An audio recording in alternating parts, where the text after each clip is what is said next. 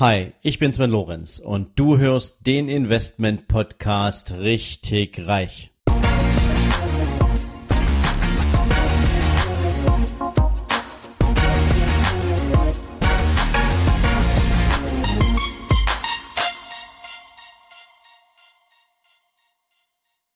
Hallo und willkommen zu einer neuen Investors-Folge in deinem Investment-Podcast Richtig Reich. Und heute möchte ich mit dir über einen Mann sprechen, der anders als alle anderen Investoren, über die wir bisher gesprochen haben, keine bahnbrechende, super neue oder mega abgefahrene Investmentidee hatte, sondern der mit einer legendären Anlageidee vor über 80 Jahren seine Schritte zum Reichtum machte und damit Wegbereiter war für etwas, was wir heute allgemein als Investmentfonds kennen. Und damit rede ich natürlich von keinem geringeren als John Templeton. Ja, und John Templeton war Zeit seines Lebens ein echt bescheidener Mensch. Er wuchs in Winchester auf, einer absolut kleinen Stadt im Bundesstaat Tennessee, und er schaffte es als erster Bürger seiner Stadt überhaupt eine Universität zu besuchen und dann gleich auch noch die Elite-Uni Yale. Und das Spannende daran ist, dass er sich quasi sein komplettes Studium ausschließlich mit Pokerspielen finanzierte. Später erhielt er dann noch eines der begehrten Rhodes-Stipendien und konnte noch extra an der britischen Oxford Universität studieren. Allerdings in Oxford wurde man auf den jungen Mann aus den USA in der Weise aufmerksam, als er nämlich nach Oxford kam, sagte er, er würde gern Betriebswirtschaft studieren. Und äh, man schaute ihn da extrem schräg an. Diesen Studiengang gab es damals in Oxford überhaupt noch gar nicht. Und so musste er unangenehmerweise auf Jura ausweichen. Und ähm, das Witzige ist, dass erst im Jahr 1965 Oxford tatsächlich eine entsprechende Studienschmiede, eine Kaderschmiede für Jungmanager ins Leben rief, die sogenannte das sogenannte Oxford Center for Management Studies. Und wie sollte es anders sein? Nach vielen, vielen erfolgreichen Jahren des Investments hatte natürlich John Templeton auch genügend Geld und spendete der Oxford University einen relativ großen Betrag, über den jetzt in seiner Größe nicht wirklich viel bekannt ist. Spannend ist nur, dass danach das Oxford Center for Management Studies in Templeton College umbenannt wurde. Also auch mal so viel dazu, was man mit Geld sonst noch alles so machen kann. Ja, nach seinem Studium in Oxford ging Templeton an die Wall Street. Und ähm, jetzt muss man natürlich dazu sagen, als er dahin ging, war Europa gerade mitten im Zweiten Weltkrieg und ähm, Templeton allerdings damals schon mit einem guten Auge, mit einem geschulten Auge und betriebswirtschaftlichen Weitblick, ließ sich 10.000 US-Dollar 1940 und kaufte sich davon je 100 Aktien von 104 unterschiedlichen Unternehmen, die damals für weniger als einen Dollar gehandelt worden sind. Ja, und dass er nach vielen Jahren dann als reicher Mann sozusagen unterwegs war, erklärt sich quasi von selbst. Gerade mal vier Unternehmen von diesen 104 Firmen, an denen er sich beteiligte, waren am Ende des Krieges total wertlos. Alle anderen Unternehmen stiegen natürlich nach dem Zweiten Weltkrieg durch den Beginn des neuen wirtschaftlichen Aufschwungs dramatisch an. Und so erhöhte sich natürlich das Vermögen von John Templeton um ein Vielfaches. Und das war quasi auch die Geburtsstunde des Investmentfonds als solches.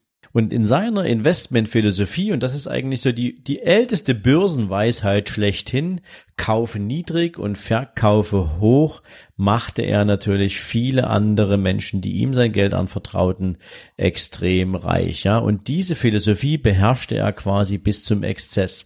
Er er bildete das ab auf Basis von Staaten, von Branchen, Firmen, die stärker unter Druck standen und er nannte das für sich den Punkt des maximalen Pessimismus. Also wenn er den Punkt sozusagen der größten Depression im Ausdruck des Wertes einer Aktie oder eines anderen Investments erkannte, war er bereit zu kaufen.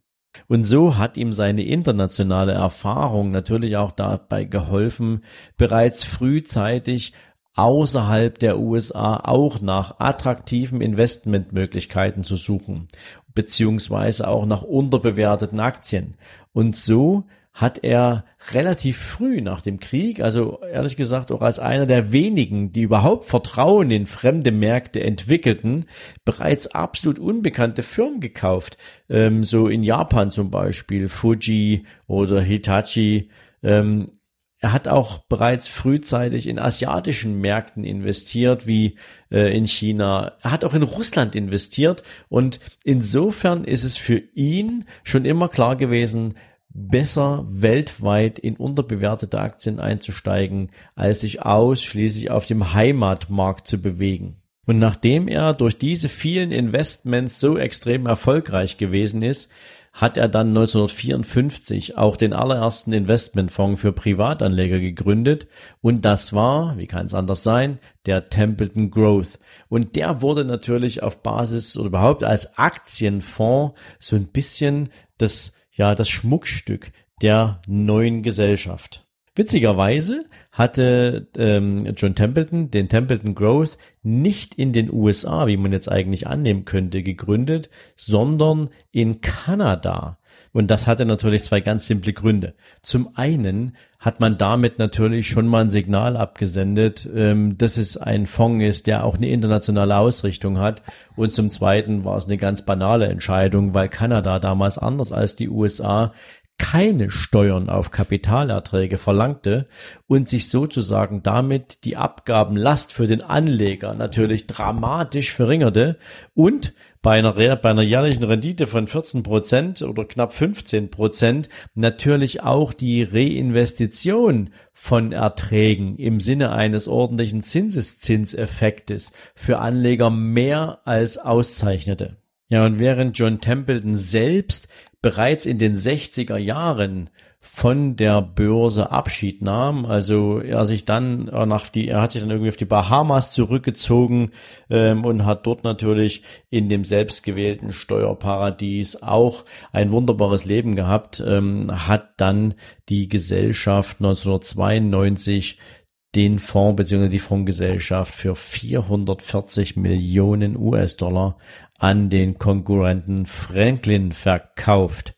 Nichtsdestotrotz blieb allerdings John Templeton ein aktiver Investor und hat allerdings den großen Vorteil genutzt für sich selbst natürlich auch, äh, mit dem Abstand nicht mehr in der Verantwortung für fremde Gelder zu sein, nicht mehr in der Verantwortung für Anlageergebnisse zu sein und die Distanz zur Börse zu haben, hatte er natürlich auch einen optimalen und besseren Blick für, ja, ich sag's mal, für verschiedene Entwicklungen in der Zukunft. Das heißt, ihm war es wesentlich leichter gefallen, ähm, bestimmte Marktentwicklungen zu antizipieren. Ja, ähm, so ist zum Beispiel bekannt geworden, dass er kurze Zeit bevor die Internetblase 2000 so richtig zerplatzte, er im Prinzip schon sämtliche Anteile am neuen Markt gegeben hatte und somit natürlich die Verluste auf seiner Seite, auf seiner privaten Seite extrem gering waren aber auch ein paar Jahre bevor die Subprime-Krise in den USA Milliarden von Euro vernichtete, hatte er schon eindringlich davor gewarnt, dass der amerikanische Häusermarkt extrem überbewertet ist und auch dadurch natürlich hier ähm, einige größere Risiken für Finanzinvestoren vorhanden sind. Templeton selbst war bekannt als extrem bescheidener Mensch. Also er hat ähm, auf Statussymbole überhaupt keinen Wert gelegt. Er hat sein eigenes Auto gefahren, also so äh, nach dem Motto wie viele andere Wall Street Banker irgendwie auf dem Rücksitz von einer Limousine und sich dann durch die Gegend chauffieren lassen. Das war überhaupt nicht seine Welt.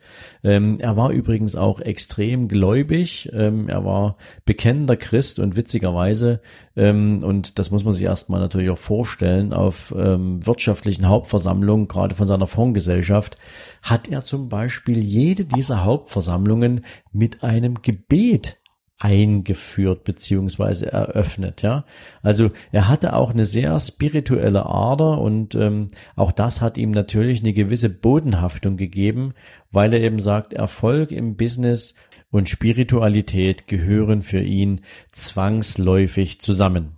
Und so hat John Templeton zum Beispiel zu Beginn der 70er Jahre seine Templeton Stiftung ins Leben gerufen und den sogenannten Templeton Preis ausgelobt. Mit 1,6 Millionen ist dieser dotiert und die erste Preisträgerin zum Beispiel war Mutter Teresa.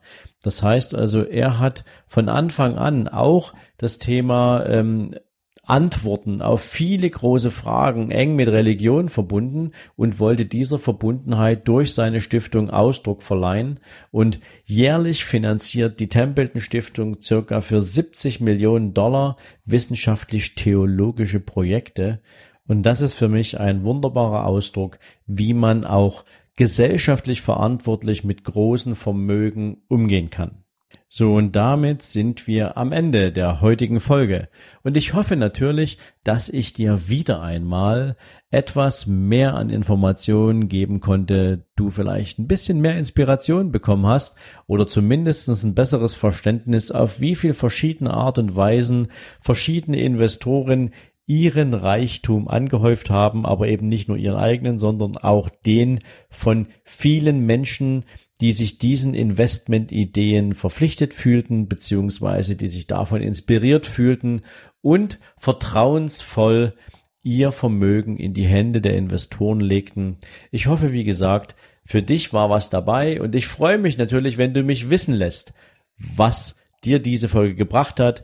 Schick mir also gerne eine Rezension bei iTunes, gib mir eine Bewertung, schick mir eine E-Mail. Du weißt, auf verschiedensten Wegen kannst du mich erreichen und ich freue mich sehr über dein Feedback und ja, wenn du natürlich Wünsche hast, die ich für dich künftig mit in meinen Podcast aufnehmen soll, lass es mich wissen. Meine E-Mail findest du in den Show Notes. Schick mir, was du gern in meinem Podcast hören möchtest. Und in diesem Sinne schicke ich dich jetzt hoffentlich in einen entspannten restlichen Tag, wünsche dir alles Gute und freue mich, wenn wir uns demnächst wiederhören. In diesem Sinn, mach's gut, bis dann, ciao, ciao.